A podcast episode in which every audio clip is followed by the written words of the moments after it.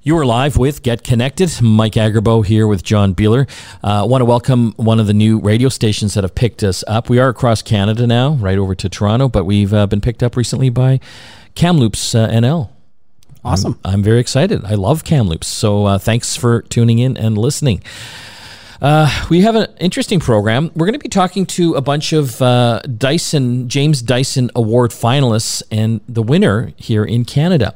Uh, this is a, a competition for engineering students, university engineering students, to come up with the best invention.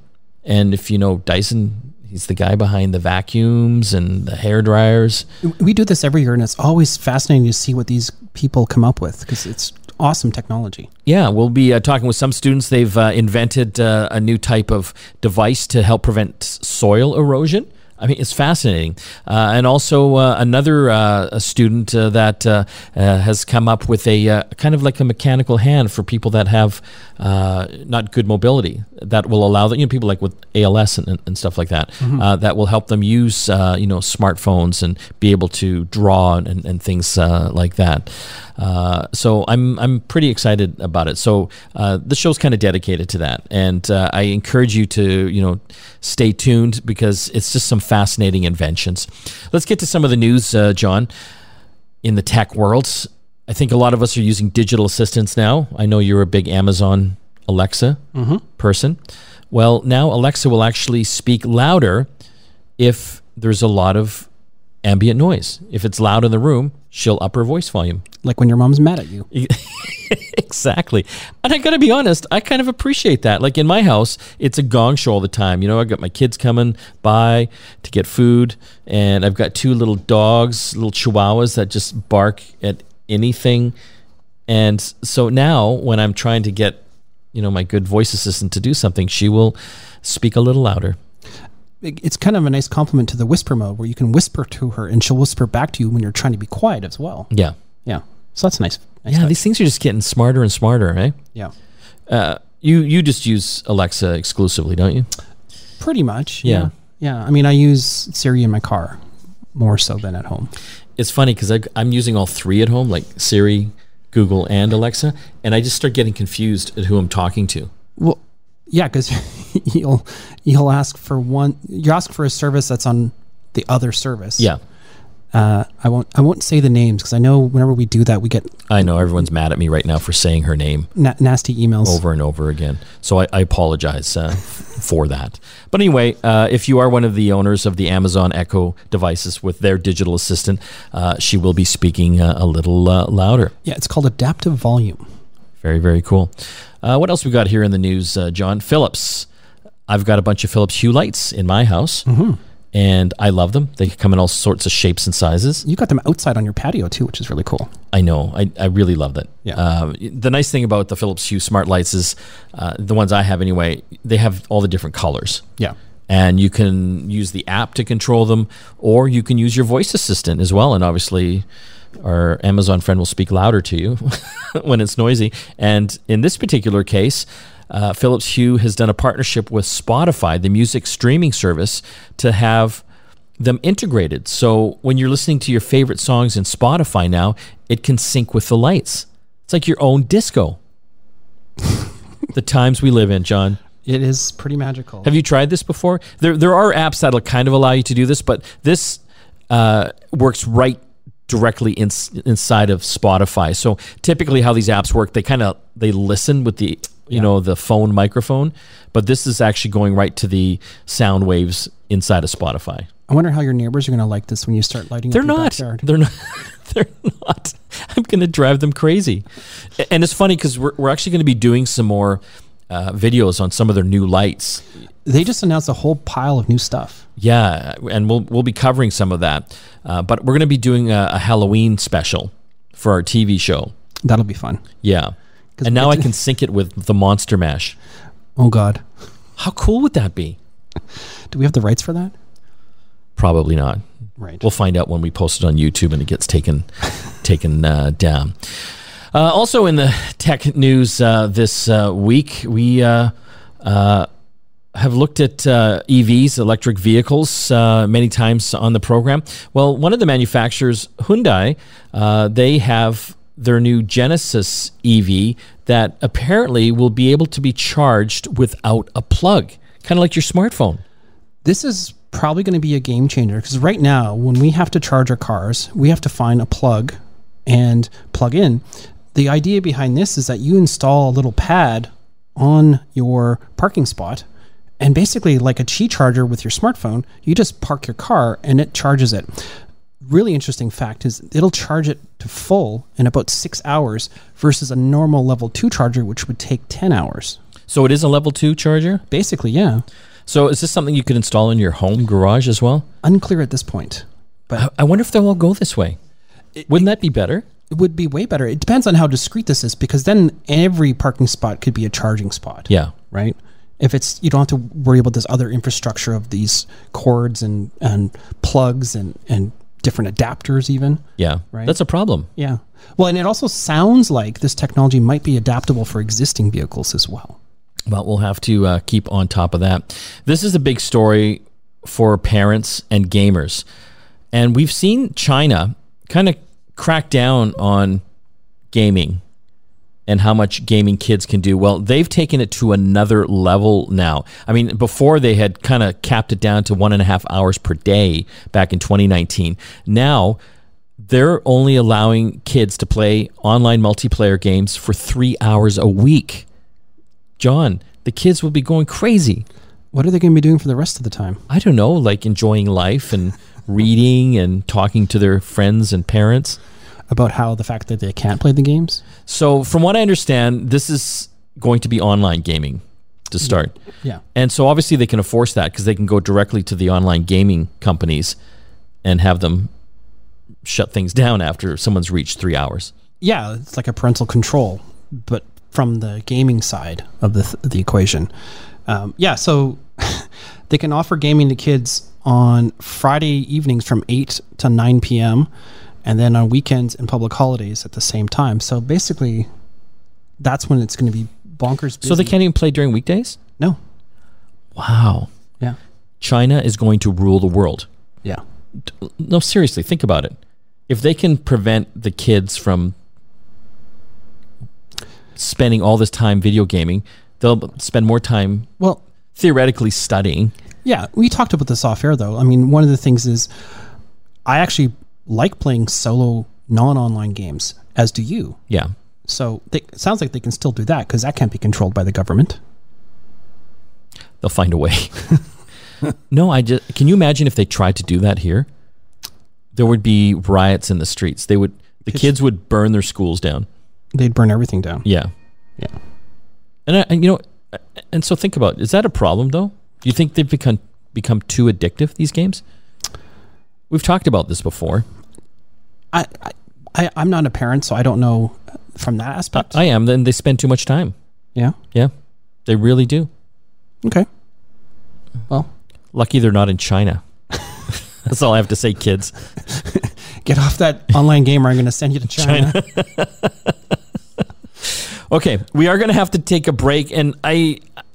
I have to say, we've got an awesome show. We're going to be talking to a bunch of students on this show, and it's all about the James Dyson uh, Engineering Awards. They have these every year, and these are finalists, and we have the winner on the program today. They've come up with some really cool inventions, and uh, these are the, the future great minds of our country, I think. and they've all got great inventions that are already like sellable, patentable. I know. I feel stupid. like, what have I done with my life? Anyway, stay tuned. We'll uh, be talking uh, to uh, one of the finalists uh, coming right up after the break.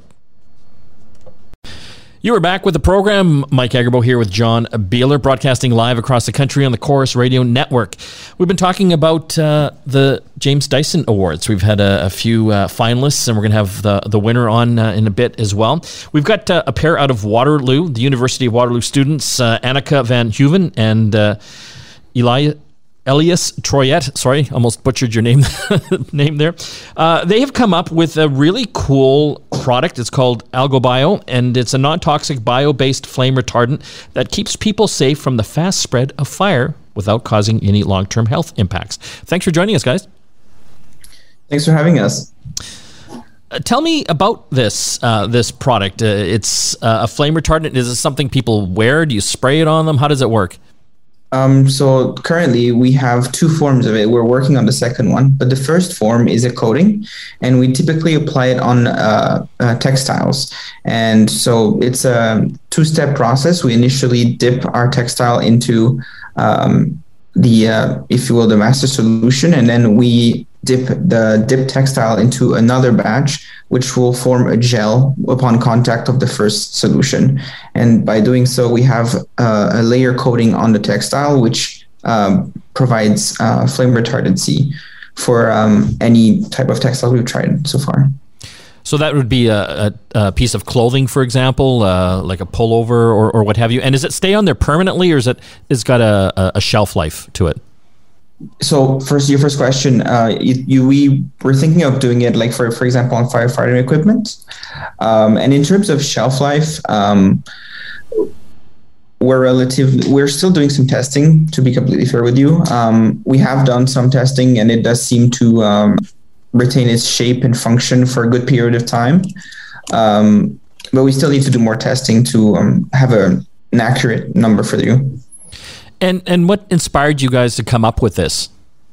Uh, yeah, so this was our project in our last year of engineering, uh, and it was a group of four of us who worked on it, and we kind of came together and really wanted to do something uh, that was beneficial for the environment.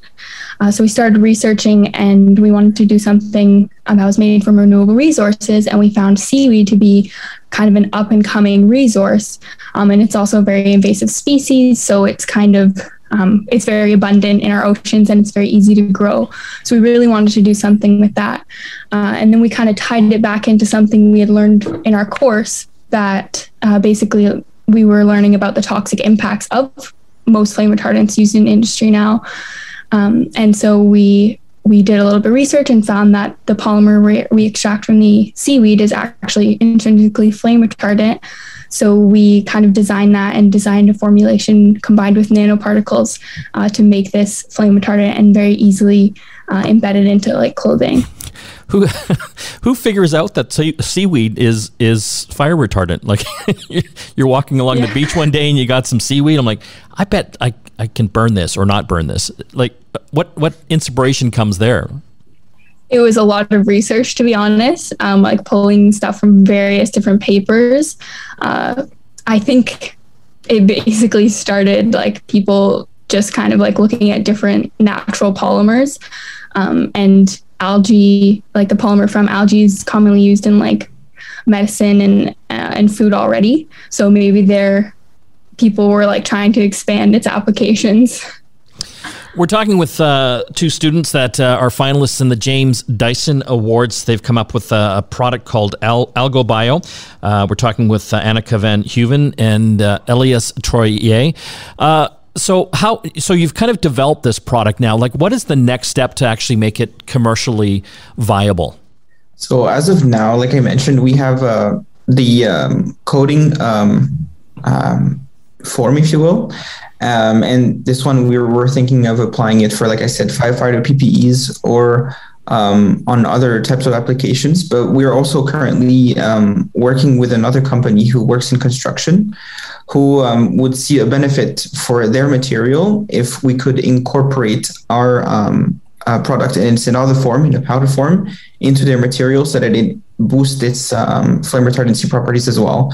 So I think for us, the next big step is um, collaborating with them and doing some testing uh, by mixing our product into their polymer and then extruding it and then doing some additional testing to see if the uh, desirable fire uh, properties are seen. And if that is the case then it um, it could really open a lot of doors for us because it would mean that our product um, could um, replace a number of toxic flame retardants and it would also be um, very easy to implement for a number of companies because we wouldn't have to change a lot of their production lines. So that would be a great step. If it's not as um, um, um functional in that form, then we would have to do some more research and development in that sense. But we could also focus on the other form that we currently have that is working. I, am always fascinated, you know, when people like uh, such as yourselves are coming up with these ideas. Like, what's to stop someone else from going and just harvesting a bunch of seaweed and grinding it down and putting it in, in some materials is what other types of things have to go into making it all work i'm sure it's not that simple Um, like Annika said, uh, first of all, you have to realize that that material is actually flame retardant. So that in, that involves a lot of research. Uh, second of all, there's the extraction process. There's the um, synthesis process, and then um, when you have the the seaweed initially, it's um, not as flame retardant as our product is. So our product, like our um, work, also consisted of uh, developing um, nanoparticles um, that are our proprietary technology that increases that, those flame retardancy. So that was also um, a lot of research and a lot of testing. Um, so how do you, how I wouldn't say anyone could get there. I, I was I was curious about um, the harvesting side of the equation. Do you just buy uh, seaweed from Amazon, or do you have to go and get a specific kind from a specific lake or ocean or that type of thing? Like, and is it infinitely renewable, or is it something that you would have to grow specifically for this purpose? Uh, right now, we we are har- it is harvested from a specific type of seaweed, um, but we are not taking like the seaweed in its raw form that is something that we could eventually like, expand to do because it's it's kind of like another chemical process but right now um, since we're just kind of on like the lab bench scale we've been ordering uh, the polymer in its raw form um, so it's already kind of gone through the process of being extracted from the seaweed and then um, we kind of have this powder and we convert it into our flame retardant and add all the other stuff silly question. Like, how do you test this? Does uh, Elias uh, get a bunch of seaweed and, and put it on some pants, and then you got a can, a can of gasoline and a, a lighter? Like, like, like, what kind of testing goes into these things? Uh, pretty much that, yeah. yeah. we we've done a industry standard horizontal flame test. So um, basically, like a certain size of fabric that you you apply your flame retardant on, um, and like it has to be the flame is a certain height and okay. a certain time of exposure, uh, and then you basically like measure your burn rate afterwards. I would not make a good scientist because I'd probably burn the lab down because I'd have the, I'd have the can of gasoline and and and a lighter. Uh, Elias has had to throw some water on it. you haven't da- burnt down the, the lab uh, yet. We're talking with two university. So, far, so good. We're talking with two students from the University of Waterloo all about their invention, Al- AlgoBio, uh, a great flame retardant that's not as toxic as the others out in the market. Thanks for joining us again. Yeah, thanks thank for having you. us. When we come back from the break, more Tech to Talk. Stay tuned. You are back with the program. Uh, it's a pretty good show today because we're going to be talking uh, to a bunch of the James Dyson Award winners. Uh, every year, he's uh, got a contest uh, for engineering students, and they come up with some really interesting innovations. Uh, we've got one of the finalists, or a couple of the finalists, on the line right now to kick the show off here. we've got James Zavros and Samir Kaki from the University of Toronto. Thanks for joining us. Yeah, thanks for having us. Your invention.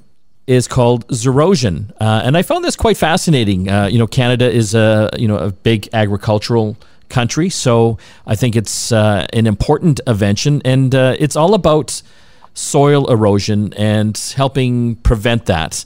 Uh, can you guys uh, give us what it's all about in in a nutshell for the listeners?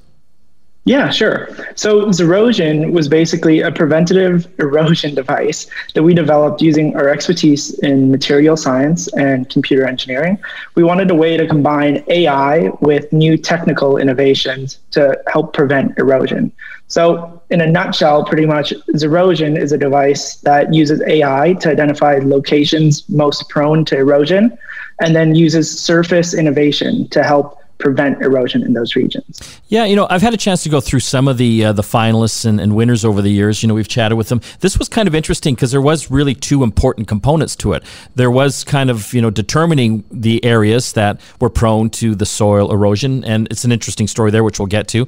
Uh, but also, you had to come up with a device that you stick in the ground, which is essentially, I guess, almost like a little sprinkler head, isn't it? Yeah, yeah, yeah. We wanted something that was compact and easy for the users to install. Uh, and we wanted to be able to address erosion effectively. So that's why we use a two factor approach. Let's talk about the little, uh, what do you call the little sprinkler head device? Have you come up with a the name? Physical, the physical component. It's, uh, it's just one part of the whole system. Okay. You're going to need some marketing guys. You got to come up with like the the erosion rocket or, or something. I'm, I'm teasing. Um, but so, what makes this this sprinkler head different than uh, like a regular sprinkler head? Yep. So basically, it's a gel dispenser. So we did a bunch of testing and we found that covering the soil is basically the best way to prevent erosion. And what it does is it dispenses gel over top of the field to protect the surface. So it protects the surface.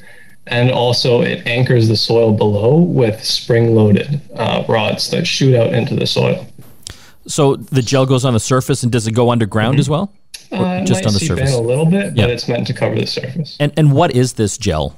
Uh, it would be like a um, hydroponic, a um, aerogel, something that's uh, biodegradable. Um, and, and, and how long does it stay? And, and how long does it stay on the surface once it's sprayed out there? Uh, depends on like the exact gel that we choose. It would be a couple of rainfalls. It would protect the soil for a couple of rainfalls, a couple of windstorms. That'd be the goal. So with the yeah, idea, and uh, oh, go ahead, Samir. Oh, just to add on here, uh, the important innovation of using the gel is that we don't impede other plants from growing around it and the vegetation from growing. Instead, we anchor the surface while not impeding anything else from trying to grow in that soil. That that was a major difference with our product. So, is the intent to have these uh, physical devices, sprinkler heads, uh, deployed around, say, a farm? Uh, why the sprinkler head versus just having like you know uh, like a truck with a hose and you just spray it and then move on to the next field type of thing? Um, so yeah james. I, I could see that being really viable. Um, the sprinkler head was was one way that we we chose to solve the problem and like allowed us to use our cad skills um, use our design skills so you're so, you to add? so you're basically using a, a custom sprinkler head for I guess the even distribution of this gel material, which obviously behaves quite differently than water would through a sprinkler. Yeah, one advantage I think to using um, a pre-installed device is that you can attach it to sensors so that when it rains, you automatically dispense the gel. Um, it's once it's installed, that's all you have to do. You don't have to come back and uh, coat your field with protective gel every time it rains, every time there's wind, because those things happen uh, regularly. Right. I guess that's better than the truck because you got Ed in the truck, right? Because then Ed would have to know when to go out there. Yeah, I mean, yeah. It, it, sounds like you guys are open to both options depending on the scenario too. Um, uh, so you tell us about the AI aspect. Uh, so there's one a- aspect we've just talked about of actually protecting the soil and making sure it doesn't, I guess, wash away or, or get uh, swept away in the wind. Uh, how how do you determine then what areas of farmland are susceptible to soil erosion? I guess they all are, but uh, you've found ways to figure out which ones are more than others, right? Yeah, yeah, that's a really great question. So basically, we wanted a way to make this product more effective than conventional means. And the way that we found to do that was by effective placement across the regions of interest. So what we did is we trained a image uh, AI network in basically identifying eroded regions using public open source data. So we used data from satellite imagery that was available to the public and trained a model that way, the model encompasses effects that have occurred over the past 30 or so years so that it's able to identify regions most prone to that erosion every time that uh, farmers plant and stuff like that. So, by identifying those regions of erosion, we're able to effectively place the product and use less overall product to accomplish the same result. And so, what what is the then overall benefit to the farmer and his farmland? So basically, this combats soil degradation in a cost effective and a unit effective measure. Basically, they need less units, it costs them less, and it does the same thing, if not better, than current current measures for preventing yeah. erosion. So, soil degradation um, is nutrients being removed from the soil. So, if your soil is constantly being degraded, you're going to um, produce less rich vegetation and less vegetation in general. So basically, our product helps make keep farming sustainable um, and keep those yields high. So I, I guess when uh, you know the yields start going down, I imagine they would probably turn to like more fertilizer and, and things like that. So this would be a kind of a cost saving over time, wouldn't it? Yeah, uh, fertilizer, like harmful fertilizer, harmful uh, chemicals, and uh, deforestation um, are all ways to uh, like continue increasing yields, and those aren't sustainable practices. So you've come up with this idea now. Like, what's the next step to make making this commercially viable? Yeah, I think uh, one of the main things that we have to do on, in the AI side is to get a more sparse set of training data. Basically, we want to get more more training data so that we can develop the AI better, so it's more effective and efficient at identifying the eroded regions. And on the other side, in terms of the physical component, we're looking at integrating sensors that would able that would be able to effectively deliver the hydrogel when it rains instead of uh, having manual intervention. That makes the, the system more autonomous, and that way it's more responsive to the users. We're talking with Samir and James uh, from the University of Toronto all about their invention, Zerosion, uh, a fantastic uh, new type of device and system to help soil erosion on farmland. Thanks for joining us today, guys. Thank you. Appreciate it. Thank you.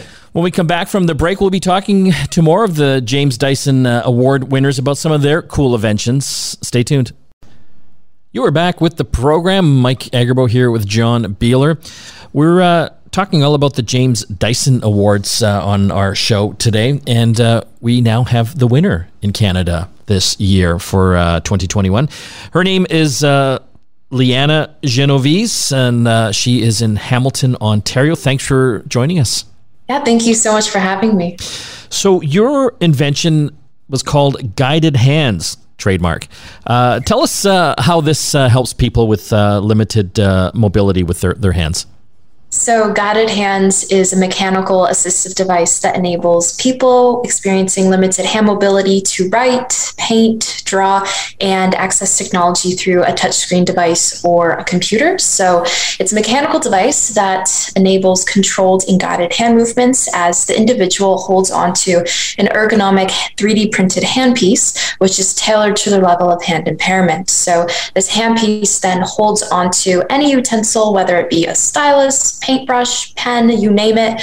And instead of using the poor fine motor skills in the hand, the individual is more so using their gross motor skills in their shoulder.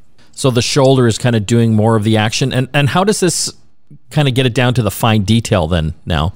Yeah, so because of the the sliding system of guided hands, so we use a system of linear ball bearings and shafts, and the sliding system does enable for um, really easy movements to have smooth motions and uh, all around the the base of this mechanical device to enable some fine details as well. So, so would you describe this as kind of like a kind of like a wrist rest that has some uh, up and or I guess left and right and forward and backward motion capabilities.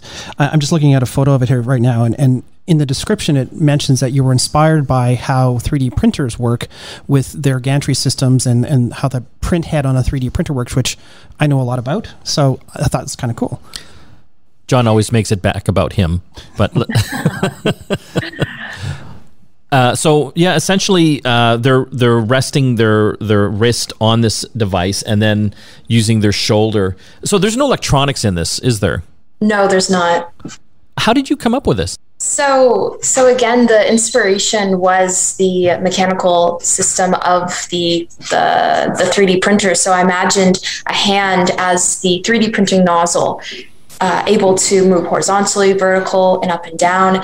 And I originally made the first prototype of guided hands with pipe cleaner straws and a sponge. So the, the straws and the pipe cleaners, as um, you know, on either side with the so two vertical. Um, pipe cleaners and a straw, and then one going horizontally to create this uh, sliding system.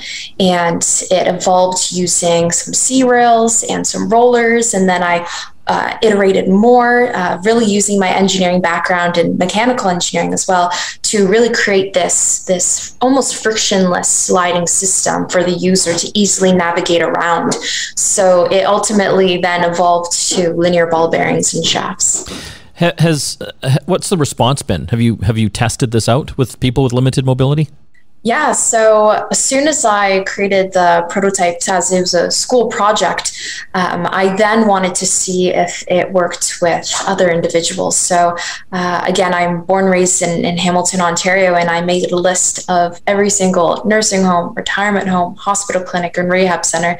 And I introduced Guided Hands to over 150 patients and health professionals. So, people living with ALS, Huntington's disease, uh, spinal cord injury strokes, dementia, you name it. And I saw the creativity and happiness as people wrote, colored, painted, played games on an iPad. So I was able to get a lot of great patient feedback to further make iterations as well as sell some early prototypes. How do you go from you said like straws and sponges, uh, you know, kind of like a MacGyver, uh, to actually making like you know a half decent looking uh, model of this? Yeah, absolutely. So I ended up working a summer co op um, as a research uh, assistant at McMaster Manufacturing Research Institute. And uh, it was basically a machine shop full of CNC machines, 3D printers. And uh, my supervisor knew about my product guided hands that I created in my first year. And I actually won uh, a national award for my prototype, not the one with the pipe cleaners and straws, but uh, a, a little bit a better rendition of that one with Home Depot supplies. And I won the, this national award. And I told my supervisor during my interview with him, and he allowed me to half of the day work on their industry projects. And then the other half of the day, I was able to use their resources to transform my prototype into a finalized device. So I initially had everything made out of aluminum. I was taught and trained how to use a CNC machine. I kind of over engineered it at the beginning, and then I went to 3D printing since it was much easier, a little bit more pricey and time consuming, but it gave the device some more ergonomics and uh, more commercial look to it as well. What's next for you? You've uh, come up with a really cool uh, device here. Uh, do you have other ideas that you're you're working on? Yeah, so I already have a team of engineering students at McMaster University working on uh, Guided Hands 2.0. So we're looking to integrate stabilization into the handpieces. So bringing the electronics in so that we can further reduce hand tremors in older adults and, and other individuals. Um, but I see Guided Hands as our first product of many to come uh, with my company, Imaginable Solutions. And I see this one as the product that gets our foot into the door of the world of entrepreneurship and innovation, especially in the medical and accessibility world. And, um, but I'm wrapping up my uh, final year at McMaster University uh, in engineering. So uh, I have to think of a capstone project for uh, engineering. So I already got the gears turning and trying to figure out uh, another idea and another project that I can bring to the market. So when you win these awards for engineering, you get a team of nerds assigned to you, engineering nerds.